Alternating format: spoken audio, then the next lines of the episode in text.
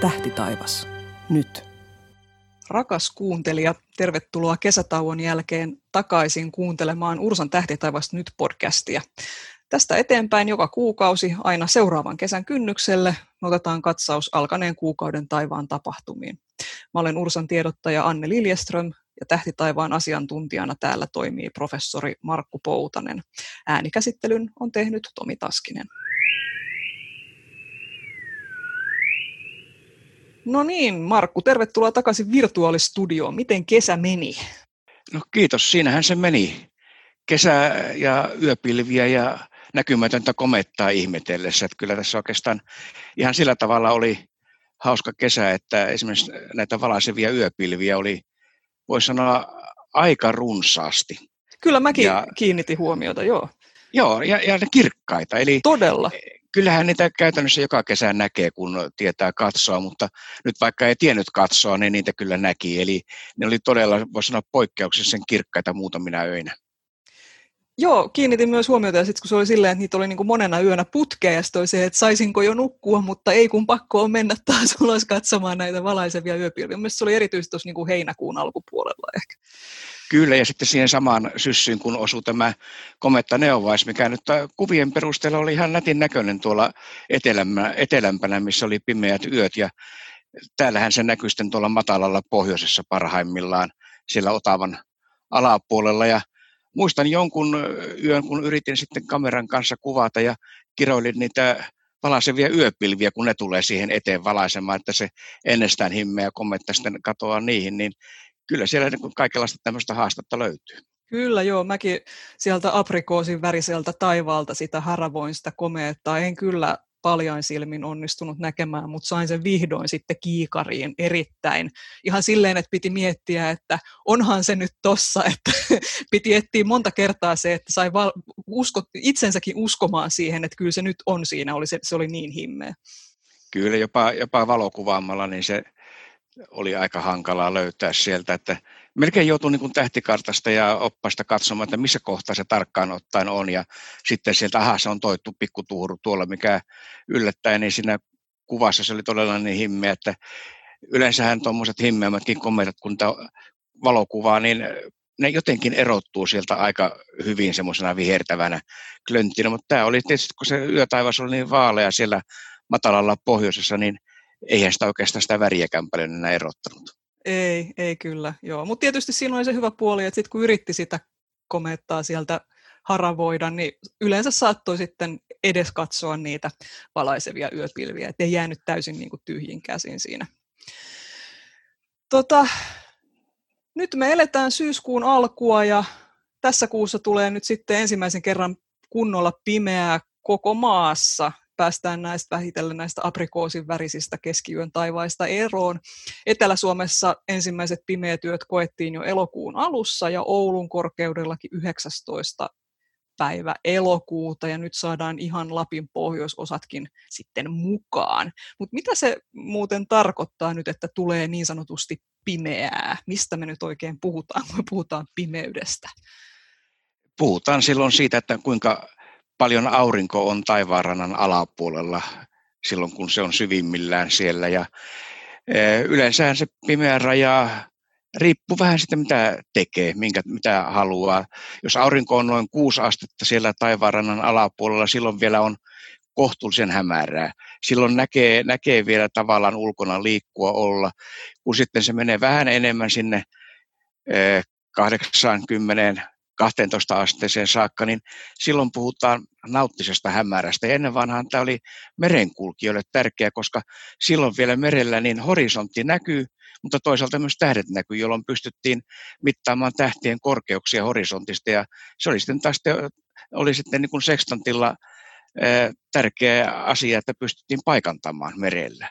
Ja sitten kun se menee sen 12 asteen alapuolelle, tämä pimeys yhä enemmän syvenee, ja sitten kun se jossain siellä 16-18 asteen alapuolella, silloin voi sanoa, että on täysin pimeä, eli silloin näkyy kaikki ne tähdet, jotka ylipäänsä pystyy näkemään, ja silloin on niin pimeää kuin voi olla, eli se ei enää sitten auta, vaikka aurinko menee vielä enemmän taivaanrannan alapuolella. Eli nämä on niin kuin ne rajat siellä, mitä tekee ja kuinka paljon tarvitaan, mutta nyt tosiaan tässä syyskuussa alkaa sitten tulla se tilanne, että aurinko todella menee niin alas, voidaan sanoa, että ihan oikeasti on pimeä keskiyöllä.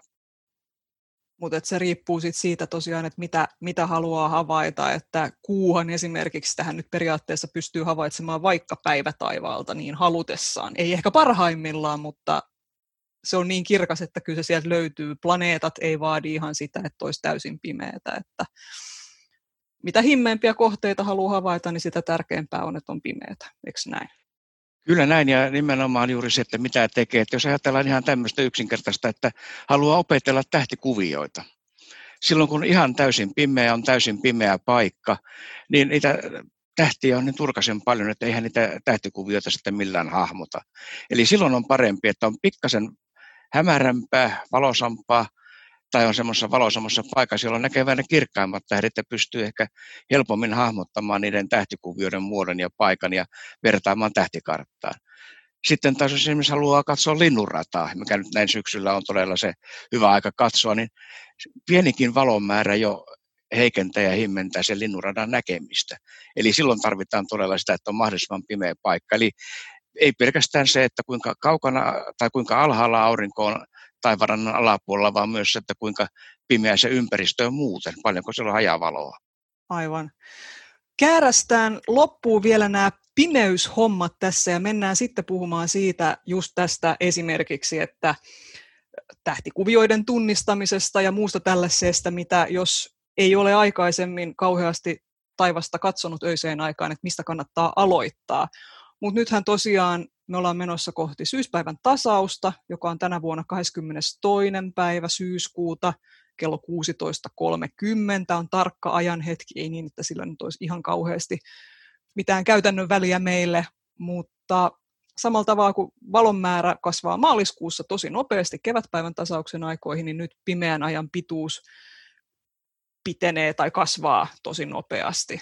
Maapallo kääntää pohjoisnavan aluetta poispäin auringosta ja etelänavan aluetta tuodaan kohti aurinkoa ja Australiassa meillä koittaa sitten kevät. Mutta mä oon huomannut tässä tiedottajahommissa, että ihmiset rakastavat kesäpäivän seisausta ja talvipäivän seisausta. Valon määrä on joko maksimissaan tai se alkaa vihdoin viimein lisääntyä.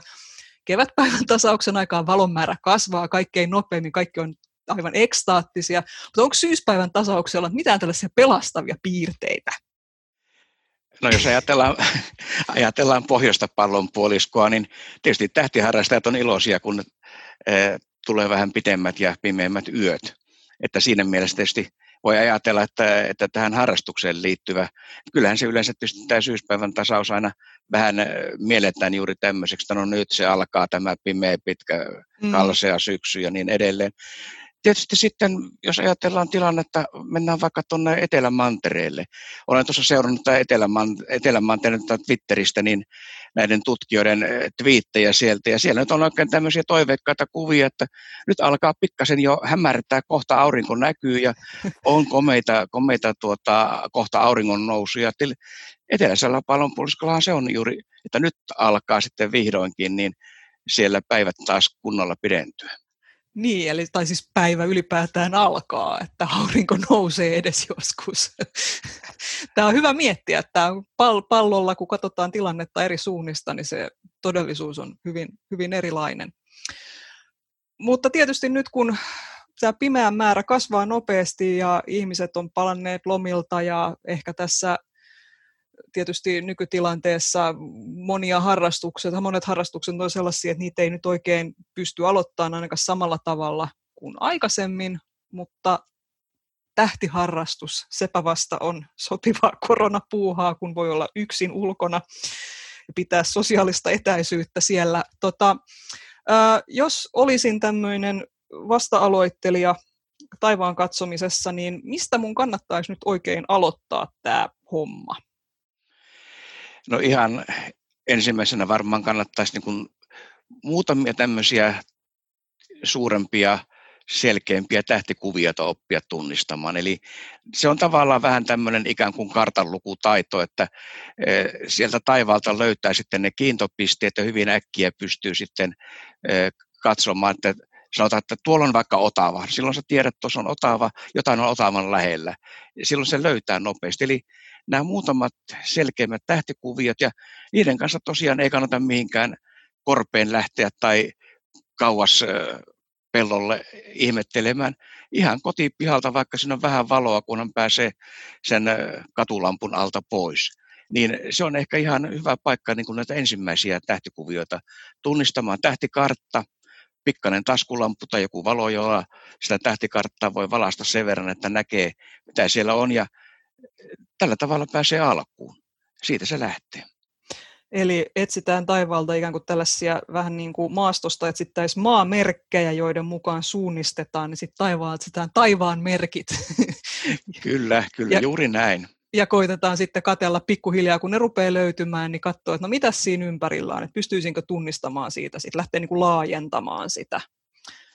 Kyllä, ja melkein, en tiedä uskaltaisiko tässä sanoa, että melkein pahin virhe on ensimmäisenä hankkia iso kallis kaukoputki ja sen kanssa lähteä ihmettelemään. Jos tähtitaivaasta ei tunne ollenkaan, niin kyllä siinä aika paljon sitten jää näkemättä ja kokematta, että kyllä se ensimmäisenä pitää juuri nämä maanmerkit eli taivaanmerkit oppia tuntemaan ja sen jälkeen sitten ruvetaan katsomaan, että entäs sitten, mitä tästä eteenpäin.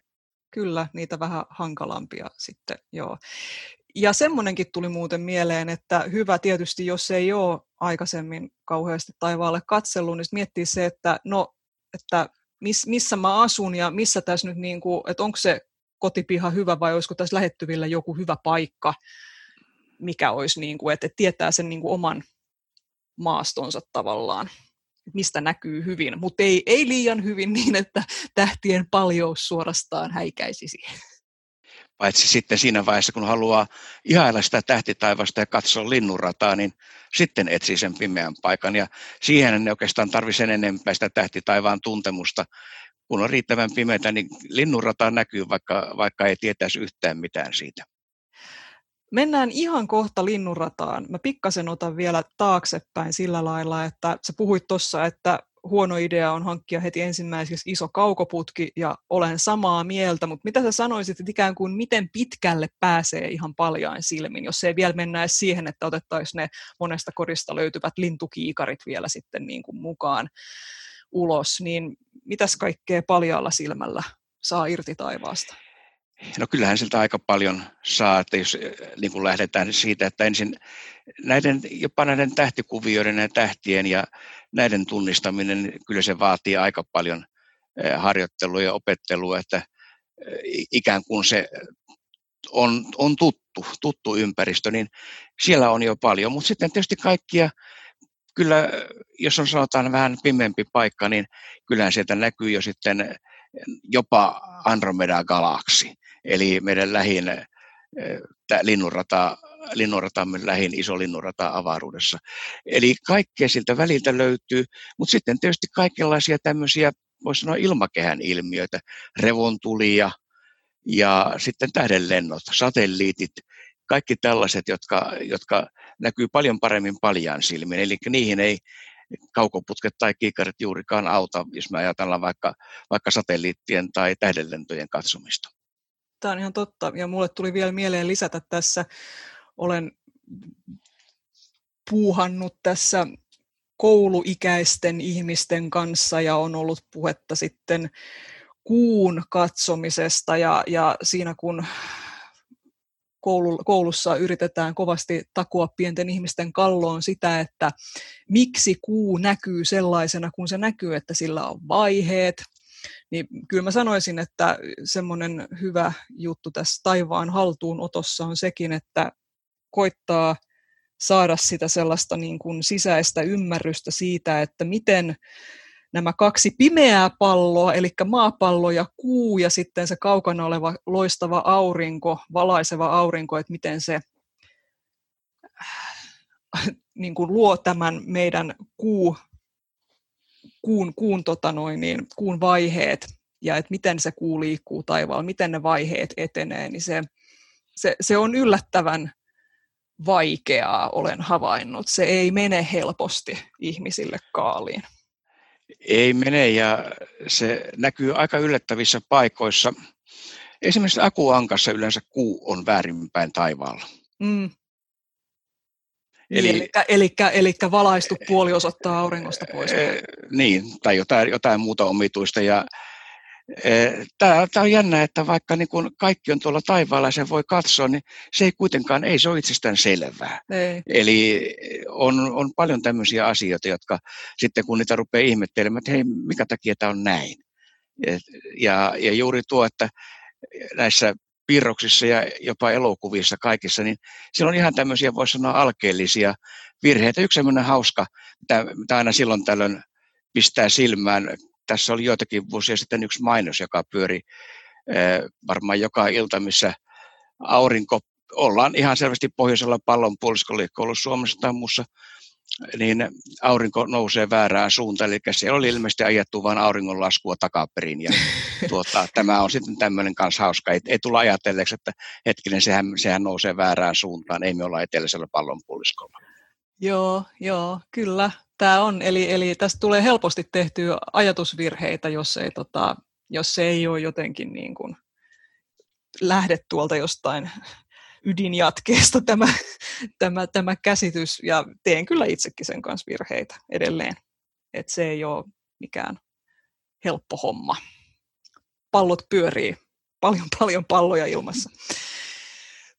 Mutta hyvä, eli siitä sitten vaan rohkeasti ottamaan selvää taivaasta, ja sanon vielä tässä sen, että meillä on nyt ensimmäistä kertaa sattuneesta syystä Ursassa tarjolla verkkokursseja, eli niille voi osallistua ihan periaatteessa mistä päin maailmaakin, mutta erityisesti nyt mistä päin Suomea tahansa ei tarvitse lähteä vaikeasti liikkeelle. Ursa.fi/kurssit löytyy meidän kurssit. Siellä on edelleen tilaa Tähtitaivaan peruskursseilla, ainakin tässä vaiheessa, ja siellä nimenomaan aloittelijalähtöisesti lähdetään selvittämään sitä taivaan, niin kuin, mitä siellä näkyy, niin tähtikuvioita, ne helpoimmista alkaen ja näin. Eli kannattaa tutustua, jos tämä kiinnostaa. Mutta nyt tarkemmin sitten tämä syyskuun tähtitaivas. Mitä siellä on näin niin kuin yleisesti tähän aikaan vuodesta nähtävillä? Joo, siellähän on ihan kivasti kaikkea. Siinä mielessä tämä syksyn taivas on kiva, että oikeastaan koko syksy tuonne ihan joulukuulle saakka, niin aina kun tulee pimeää, niin se taivas on suunnilleen samassa asennossa. Tämä on se yksi mielenkiintoinen huomaus, minkä varmasti monet on jo huomanneet ja tienneetkin, että aina kun tulee pimeää, niin se tähtitaivas on suunnilleen samassa asennossa. Toisaalta taas sitten, kun ajatellaan niinpä, että samaan kellon aikaan, niin se tähtitaivas on aina samassa asennossa, niin suunnilleen 4 minuuttia aikaisemmin. Eli se näennäinen illuusio siitä, että tämä tähtitaivas on syksyllä muuttumaton, johtuu juuri siitä, että joka ilta niin se hämärä ja pimeys tulee aina vähän aikaisemmin. Ja tämä luo niin kuin sen kuvan siitä, että hei, eihän tähän muutu mihinkään. Kevättalvellahan se menee ihan päinvastoin. Ja sen takia niin varmaan monelle juuri tämä syksyn taivas on se tutuin. Siellä on tietysti se useimmat tuntee Otavan. Otava on siellä matalalla pohjoisessa nyt, eli nyt puhutaan tämmöistä iltayön ajoista. Otava on siellä matalalla pohjoisessa ja siellä se kiiluu metsänreunan päällä sitten tai talojen päällä, mitä lieneekään pohjoishorisontissa. Mutta sitten tämä etelätaivaalla korkealla on nämä kesäkolmion 3 kirkasta tähteä, Joutsenen, Deneb ja Lyran Vega, ja sitten siellä alempana toi Kotkan altaari, niin ne näkyy oikein kivasti tuossa koko syksyn. Siinä kun on ilta pimeää, niin se ei ehkä sillä tavalla, ei ole enää sillä tavalla silmiinpistävä kuin keväällä tai kesällä, kun niitä muitakin tähtiä näkyy paljon. Arcturus, punertava tähti, laskee tuonne länteen tuossa illan kuluessa, ja mitä siellä on? Ajomiehen, auriga, kirkas ajomiehen tähti nousee tuolta idän suunnalta sitten myöhemmin illalla, niin tämmöiset on näitä kiintopisteitä, ja sitten tietysti tuossa ihan pään päällä muitakin on tuplaveen näköinen Kassiopeia ja Pegasus löytyy sieltä ja niin edelleen, niin tämmöisiä, mitkä on sitten jo pikkasen hankalampia tunnistaa, mutta niin kuin tuossa äsken puhuttiin, niin vähän aikaa, kun näitä taivaanmerkkejä sieltä etsi, niin nämä on oikeastaan aika helppoja löytää sitten. Hyvä. Puhutaan siitä linnunradasta. Sä siihen jo vähän tuossa viittasitkin, eli se on meidän kotigalaksimme, jonka kiekossa me oleillaan, ja sitten me nähdään se kiekko sellaisena juovana tuolla taivaalla. Se on nyt syksyllä parhaimmillaan. Miksi näin? No yksi syy on juuri se, että nyt syksyllä sitten niin ilmakehä on sillä tavalla kuulas ja läpinäkyvä. Sateiden jäljiltä voi olla vähän pölyä ilmassa enää.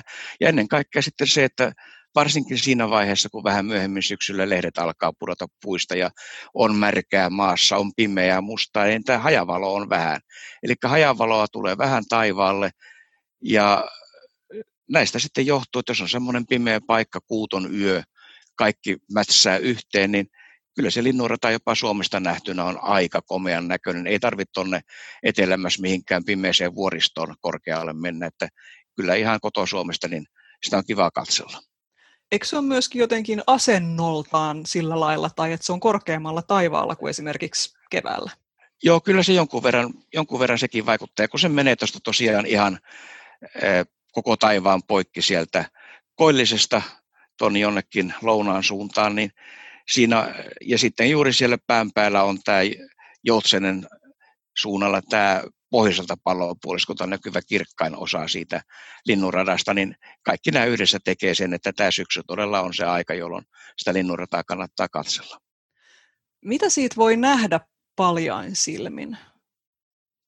No paljain silmin se näkyy semmoisena utumaisena vyönä. Eihän se oikeastaan, siinä on niitä, voi sanoa miljoonia ja miljardeja tähtiä, ja ne yhdessä luo tämmöisen hohteen siellä, että siitähän ei sitten oikeastaan paljain silmin juuri paljon enempää näe. Sen näkee kyllä siinä Joutsenen kohdalla, se haarautuu ikään kuin kahtiin, että siellä on vähän tämmöistä rakennetta, mutta kyllä se oikeastaan sitten vaatii joko kaukoputken, kiikarin ehkä, tai sitten valokuvaamalla, niin sieltä sitten saa enemmän irti, mutta mitä enemmän ja mitä suurempia suurennuksia, mitä enemmän valoa pystyy keräämään, niin ei ne tähdet sieltä lopu, niitä vaan tuntuu jatkuvan loputtomiin.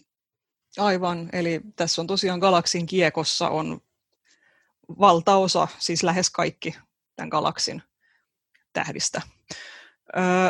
Ja tuossa puhuttiin, että tarvii olla oikeasti pimeätä sen kunnolla havaitsemista. Kyllä sitä voi vähän niin kuin aavistella sieltä joku, vaikka ei ole ihan niin kuin täysin pimeätäkään, jos tietää suunnilleen, että minkä tähdistöjen kautta se menee. Linnunrata menee just niin kuin esimerkiksi Kotkan ja Joutsenen kautta, eli näiden lintujen kautta, mutta että jos tuntuu siltä, että ei nyt oikein tiedä, että mistä sitä sellaista sopivaa havaintopaikkaa löytyy, niin mä haluaisin taas muistuttaa, että meillä on Ursalla tuolla havaintopalvelu Taivaanvahdin puolella tämmöinen kartta, pimeiden paikkojen kartta. Ja mä aina yritän mainostaa sitä sillä lailla, että sinne kanssa tulisi myöskin lisää niitä havaintopaikkoja useammalta paikkakunnalta laajemmin ympäri Suomea. Taivaanvahti.fi kautta havaintopaikat.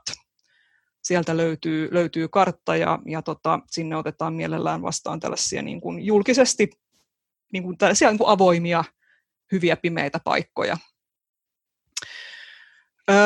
Mutta linnunrata, niin kuin sanoit tuossa, että se ei ole ainoa paljain silmin näkyvä galaksi taivaalla, vaan siellä on tosiaan tämä meidän naapurigalaksi Andromeda. Miten sen löytää sieltä? No se on aika lähellä linnunradan tasoa sekin, eli ei kauhean kaukana tästä meidän linnunradan vyöstä.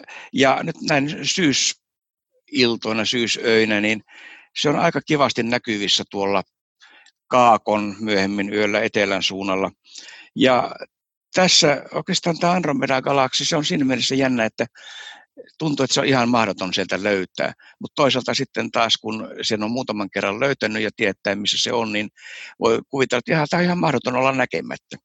Ainakin silloin, kun on riittävän hämärää ja pimeää. Ja toinen oikeastaan, mikä tuossa yhtä lailla pätee tuon linnunradan katsomisen suhteen, että ihan tämmöinen fysiologinen juttu, että riittävän kauan pitää olla pimeässä, jotta silmät tottuu pimeään. Eli tuommoinen varttitunti siihen, että tosiaan silmä on sitten kokonaan adaptoitunut siihen pimeään. Eli jos tulee sisältä valosta, menee ulos, katsoo, ei täällä mitään linnunrataa näy. Menee takaisin sisään, se jää siihen. Mutta siinä täytyy se varttitunti, 20 minuuttia odottaa ja silloin tosiaan niin kun on jo todella parhaimmillaan, mutta palataan tosiaan tähän Andromeda-galaksiin ja ihan tämmöinen löytöresepti. Ensimmäisenä tietysti kyllä jonkunnäköinen tähtikartta täytyy olla ja se tähtitaivaan tuntemus, mutta tämä yleensä ainakin mulla itselleni lähtee siitä, että ensin etsitään Pegasus-neliö. Eli tämä Pegasuksen tähdistö, 4 tähteä muodostaa semmoisen ison neljön taivaalle. Ja se oikein, se on jännä. Se tähtikartassa se näyttää todella tämmöiseltä, ja toihan on helppo löytää tuommoinen. Mutta annas olla, kun sä menet sinne ulos.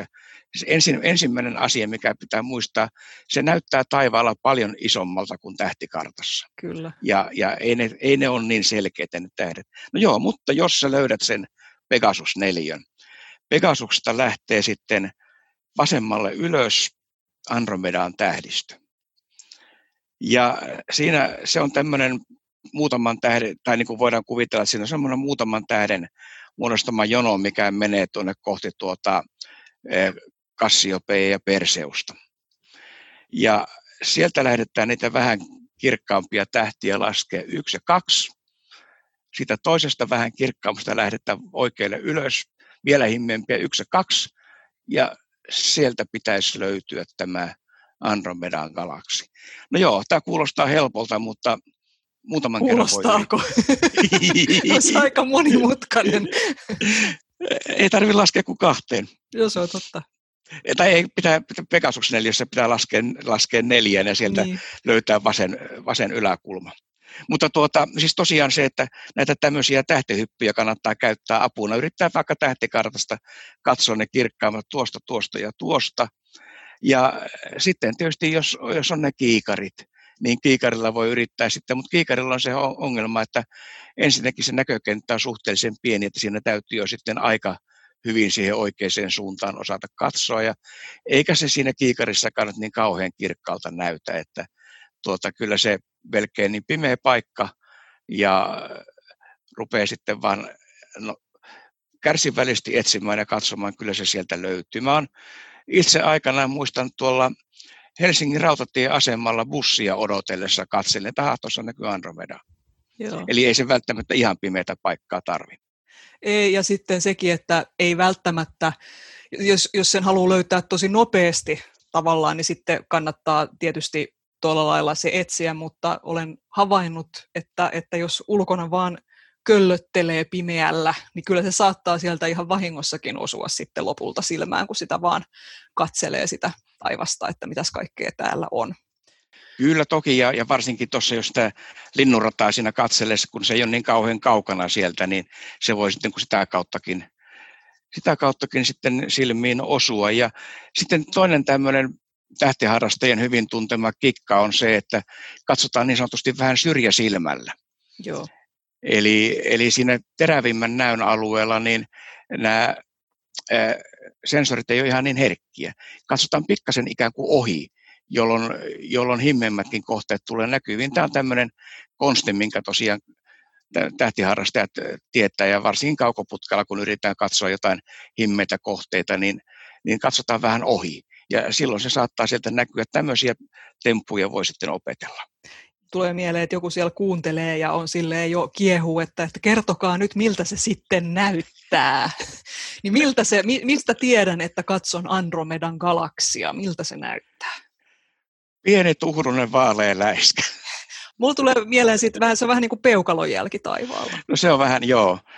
Se tietysti tosiaan riippuu myös siitä vähän omasta näkökyvystä, mutta myös siitä, että miten pimeätä on ja minkälainen paikka on. Että eihän sitä kauhean paljon paljaan silmin näe, että kyllä se semmoisena vaaleana, pienenä, soikeana läiskänä tai pyöreänä läiskänä näkyy, miten hyvin sitä nyt erottaakaan sieltä niitä. Kooltahan se on se aika iso sen, jos vertaa vaikka kuun läänäiseen läpimittaan, että ei se sillä tavalla mikään ihan pistemäinen ole, että kyllä se ilman muuta niin se selkeästi sieltä erottuu, mutta juuri se ongelma on, että kun se on myös tämmöinen tuhrunen kohde, niin kaikki hajavalo, niin ne hyvin nopeasti heikentää sen näkymistä. Ja Andromedan galaksihan on ellei satu olemaan poikkeuksellisen hyvä havaitsija ja hyvät olosuhteet, niin se on kaukaisin kohde, mikä me voidaan paljain silmin nähdä siellä avaruudessa. Eli se on 2,5 miljoonan valovuoden päässä suunnilleen, että sieltä kun se valo on meille lähtenyt, niin täällä on ehkä ihmiset sitten nousseet jaloillensa juuri savannilla. Kyllä, joo, se on aika mielenkiintoinen ajatus, että tosiaan niin 2 miljoonaa vuotta sitten se valo, mikä nyt tulee silmään, niin se lähti liikkeelle ja eipä oikeastaan, no jos ajatellaan sitä, että pyramideja rakennettiin tuossa joitakin tuhansia vuosia sitten, se valo oli jo melkein perillä silloin, että kyllä siinä todella nämä etäisyydet on valtavia ja sieltä löytyy sitten kolmion galaksi, joka on Messier 33, joka erittäin hyvissä olosuhteissa hyvän näköisille ihmisille näyttäytyy myös paljain silmin. Ja mutta se on todella vaikea, että kyllä nämä linnunradan ulkopuoliset kohteet, niin sitten tietysti eteläisellä pallonpuoliskolla näkyy nämä Magellanin pilvet, jotka on meidän linnunradan seuralaisgalakseja, mutta tämmöisiä isoja galakseja, niin Andromedan käytännössä on ainoa, joka paljain silmin näkyy. Kyllä. No mennään nyt näistä himmeistä kohteista vähän helpompiin, mitä on tässä kesän aikanakin voinut jo selvästi niitä on havaittu, koska niistä on tullut paljon kysymyksiä, eli planeetat. Mitäs nyt syyskuussa on planeetoista havaittavissa taivaalla? No jos lähdetään sitä kiireellisyysjärjestyksestä, niin Jupiter ja Saturnus, koska ne tässä syksyn mittaan rupeaa näkymään vielä huonommin sitten myöhemmin syksyllä. Ja varmaan nämä Jupiter ja Saturnus, erityisesti Jupiter on ehkä ollut ne, jotka tässä kesän mittaan on sitten kiinnittäneet huomiota, koska ne näkyy tuolla hyvin matalalla etelässä. Kyllä. Silloin yöllä, kun oli sen verran hämärää, että näki parhaiten, niin tietysti Pohjois-Suomessa ne näkyy vielä huonommin tai ei ollenkaan.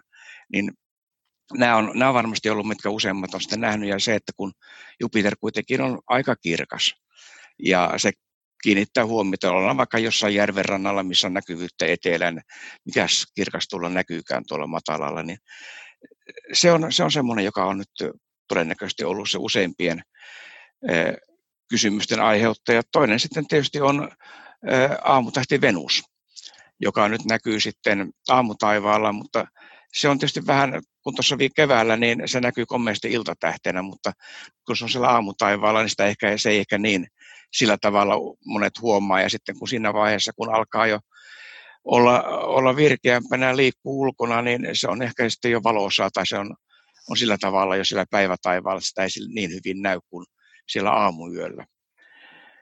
Ja sitten tietysti se vielä 4. planeetta, niin Mars, joka nyt näkyy jo aika kivasti, nousee tuossa jo reilusti ennen puolta yötä idästä ja on ennen aamuhämärää on sitten etelässä. Ja tuossa kuukauden päästä joskus lokakuun tai yli kuukauden päästä lokakuun loppupuolella, koskaan se olikaan, niin Mars on oppositiossa, eli vastapäätä aurinkoa, ja silloin näkyy kaikkein parhaiten. Niin tämä punertava Mars on myös semmoinen, mikä tässä nyt sitten syksyn mittaan syyskuussa ja myöhemmin niin tulee näkymään oikein hyvin.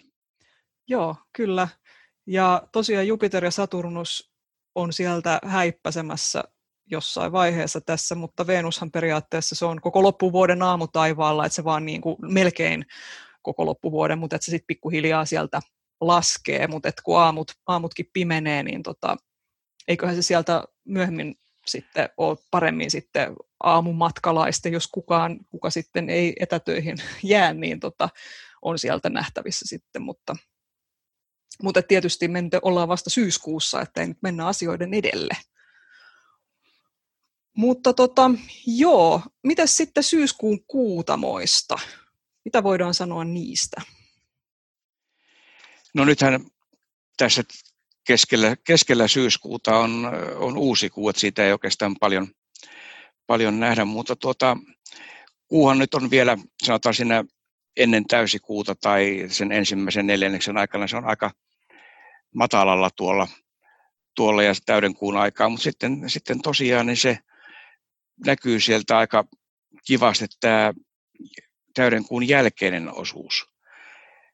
Mutta tässä syyskuun alussa on täysikuu ja sitten puolessa välissä tulee uusi kuu ja sitten taas syyskuun lopussa on seuraava täyden kuun aika, että tämä kuun näkyminen, niin se jakaantuu näin, että syyskuun alussa ja lopussa niin on ne parhaimmat ajat. Ja sitten tietysti nämä sirppivaiheet tässä aamutaivaalla tuossa 14-15 päivän paikkeilla ja iltataivaalla tuossa 19-20 päivän paikkeilla, niin siellä sitten on nämä kapeat kuusisirpit, mutta muuten niin tämä syksy tosiaan, niin se kuun, sanotaan niin kuin tämä ensimmäinen neljännes siellä alkuvaiheessa näkyy vielä kohtuullisen hyvin, mutta sitten kun mennään tuonne myöhempään, niin se jää tuonne aika alas etelään. Mulla tuli tuossa mieleen sua kuunnellessa, että joku saattaisi nyt höristää korvia silleen, että mitä? Syyskuussa on 2 täysikuuta. Onko tämä epätavallista? Onko se epätavallista? No ei se kauhean epätavallista ole, joskaan ei ihan tavallista. Sehän, koska kuun vaiheet menee niin, että se on tuo reilu 28 vuorokautta, mitähän tämä olikaan, niin kun se pikkuhiljaa liruu siinä sitten kuukaudesta toiseen, niin välillä tosiaan osuu tämmöisiä tilanteita, että meillä on täyden kuun hetki sitten 2 kertaa saman kuukauden aikana, ihan kuun alussa ja ihan kuun lopussa, ja sitten siitä taas mennään niin, että menee taas aikaa ennen kuin meillä seuraavan kerran tämmöinen tilanne on.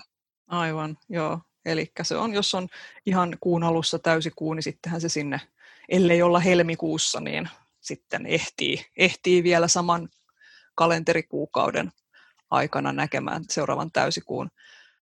Itse asiassa en ole koskaan tullut katsoneeksi, että onko tämä mahdollista helmikuussa karkausvuonna. Ai että, siitä saataisiin muuten nyt joku etusivu uusiksi. Nyt on harvinaista herkkua nähtävillä. Joku kuulija voisi ihan tässä niin kuin mielenkiinnon vuoksi laskea, että onko se mahdollista edes teoriassa. Huhhuh, odotamme palautetta kaikilta. Paetaan äkkiä valoilmiöiden pariin vielä tässä. Mitäs syksyllä, mitkä on tyypillisiä syyskuun ilmakehän valoilmiöitä? Kyllähän siellä tietysti, jos lähdetään ihan tästä tavallisemmasta päästä, niin sateenkaaria, kun syksyllä tulee paljon sadekuuroja ja aurinko alkaa olla tuossa ja välillä vähän matalammalla, niin sateenkaaret näkyy sitten, niitä varmasti aika usein riippuu tietysti vähän syksystä, onko pilvistä vai onko tämmöistä kuurosateista. Mutta sitten tietysti totta kai kaikki nämä ilmakehän sumuilmiöt, kun alkaa yöt, aamut viilentyä, niin sumuja tulee ja aurinko paistaa sitten, aamuaurinko nousee ja tulee selän takaa ja katsotaan, että jaha, nyt tulee tuo meidän varjo tuonne sumuun ja siinä on jotain tämmöisiä hauskoja kaaria ympärillä tai sitten ihan tämmöisiä sumukaaria, vähän sateenkaaren tyyppisiä tulee sieltä. Ilma jäähtyy, meri on lämmin, vedet lämpimiä tai toisinpäin sitten tienpinnassa kangastuksia näkyy. Ja totta kai se, mikä sitten syksyllä ehkä on se mielenkiintoisin asia, näkyykö revontulia. Revontulet on aika usein yhdistetään juuri tähän syksyn syyspäivän tasauksen aikoihin, niin ne on sitten nämä, voisi sanoa, niin kuin tämä syksyn kokoelma näistä sateenkaaret, sumuilmiöt, kangastukset ja revontulet.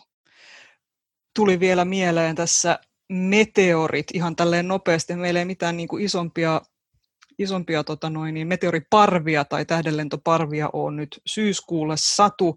Se, mikä oikeastaan nyt syksyllä on, voisi sanoa tämän tähdenlentojen katsomisen kannalta, niin hyvä, että sää on vielä lämmintä. Eli ei tarvitse palella siellä talvipakkasessa ihmetellä, mitäs tässä hangessa seisoissa nyt näkeekään, vaan ei nyt enää ihan tuolla nurmikolla tarkene maata, mutta joku tämmöinen sopiva puutarhatuoli, niin kyllähän siinä nyt aikansa viettää. Kyllä, ja tähdenlentoja näkyy keskimäärin enemmän aamuyön tunteina, koska sinne ollaan ikään kuin pyyhältämässä tätä pölyä kohti sitten otsa edellä. Kyllä, nimenomaan se on se suunta, jonne maa näyttää sitten kulkevan, kun se kiertää aurinkoa, niin se on nimenomaan se aamuyö, kun me katsotaan siihen suuntaan.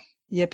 Mutta mennään niihin revontuliin sitten. Tässähän tosiaan nyt aurinko, koska revontulien määrä erityisesti täällä eteläisessä Suomessa riippuu auringon magneettisesta aktiivisuudesta, ja tämä auringon magneettikenttä on ollut tällaisessa niin kuin minimin tilassa tässä viime aikoina. 11 vuoden jaksoissa mennään minimistä minimiin, ja tietysti silloin, kun pilkkuja on auringon pinnalla enemmän ja magneettinen aktiivisuus on voimakkaampaa, niin niin silloin sitten nähdään noin niin kuin keskimäärin enemmän näitä revontulia täällä eteläisessä Suomessa. Ja se, mitä tässä nyt tietysti kiinnostaa, on se, että miten tällaisessa minimitilassa, että miten niitä revontulia nyt näkyy ja se, että koska tästä ikään kuin tilanne alkaa parantua.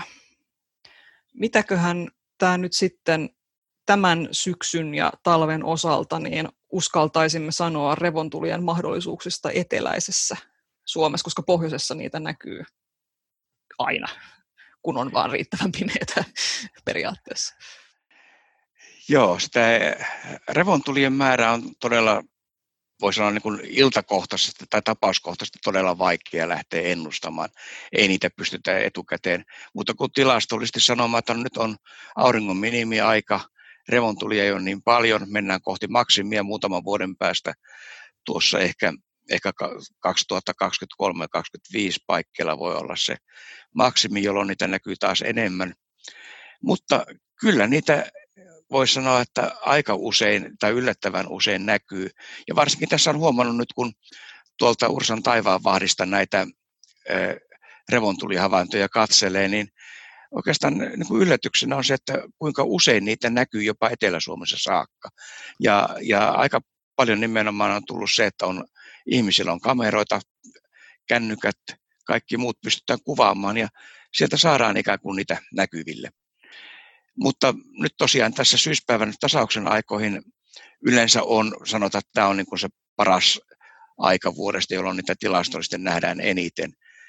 Ja nyt tosiaan tässä tämä uusi pilkkujakso on alkamassa, usein juuri niin, että tämä uuden pilkkujakson alkupuolella ehkä aurinko on sillä tavalla vähän rauhallisempi kuitenkin, että niitä purkauksia ei kauhean paljon ole, ne on sitten taas siellä maksimin jälkeen on vähän erityyppistä, mutta kuitenkin niin voi sanoa, että ei kannata niin kuin heittää kirvestä kaivoon tai kameraa taskuun, vaan miettiä nyt sitä, että jos ulkona liikkuu, katselee tuonne pohjoiseen ja tavallaan mitä pohjoisempana on, niin sitä todennäköisempää se on, että sieltä niitä revontulia näkyy, että aina kannattaa katsoa, jos on selkeää, niin sillä silmällä tuonne pohjoisen suuntaan, että joskus sillä näkyy. Niin, sehän voi olla, että sitten on niinkin himmeitä revontulia, että ne sitten tulee nimenomaan vasta siellä valokuvissa näkyviin, että ei välttämättä paljaalla silmällä näykään. Joo, ja aika useinhan se on nimenomaan niin, että siinä näkyy jotain sellaista vaaleita. No nyt ei tiedä sitten, että onko se joku pilvi siellä, heijastuuko sieltä jostain naapurikylästä niin valoa sinne vai mikä se on. Mutta se on valokuvassa, niin aika usein ne revontulet sitten heti kun tuota valokuvasta katsoo, niin näyttää vihertävältä. Eli sieltä näkyy paljon himmeämpänä niitä, mutta ennen kaikkea se väri. Eli jos sulla on sellainen vaalea töhry siellä pohjoisella taivaan rannalla, niin ei sitä paljon silmin välttämättä heti pysty sanomaan, että mikä se oli, koska sieltä ei niin kuin näe mitään tämmöisiä revontuloille tyypillisiä asioita tai piirteitä tai liikettä, mutta valokuvasta sen näkee aika nopeasti.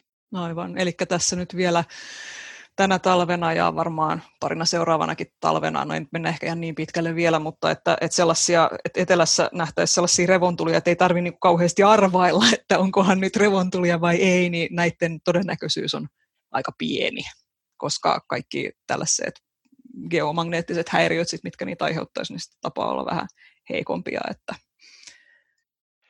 Kyllä, ja sitten tietysti toinen tämmöinen, jos vähän omia todennäköisyyksiä haluaa lisätä, niin Ilmatieteen laitoksellahan on tämmöinen palvelu siellä, jossa Kyllä. pystyt, joka kertoo sitten esimerkiksi magneettikentän aktiivisuudesta ja siitä voi sitten päätellä, että onko todennäköistä, että nyt revontulia vaikka tänä iltana näkyy sitten meidän seudulla. Ja sen osoite on ilmatieteenlaitos.fi kautta avaruussaa, eli avaruussää. Sieltä hyvä, mutta tämähän nyt sitten, tästä se taas lähtee joka tapauksessa. Näkyy revontulia, eli ei. Me mennään kohti pimeneviä öitä ja syksyn keskimäärin parempia havaintokelejä.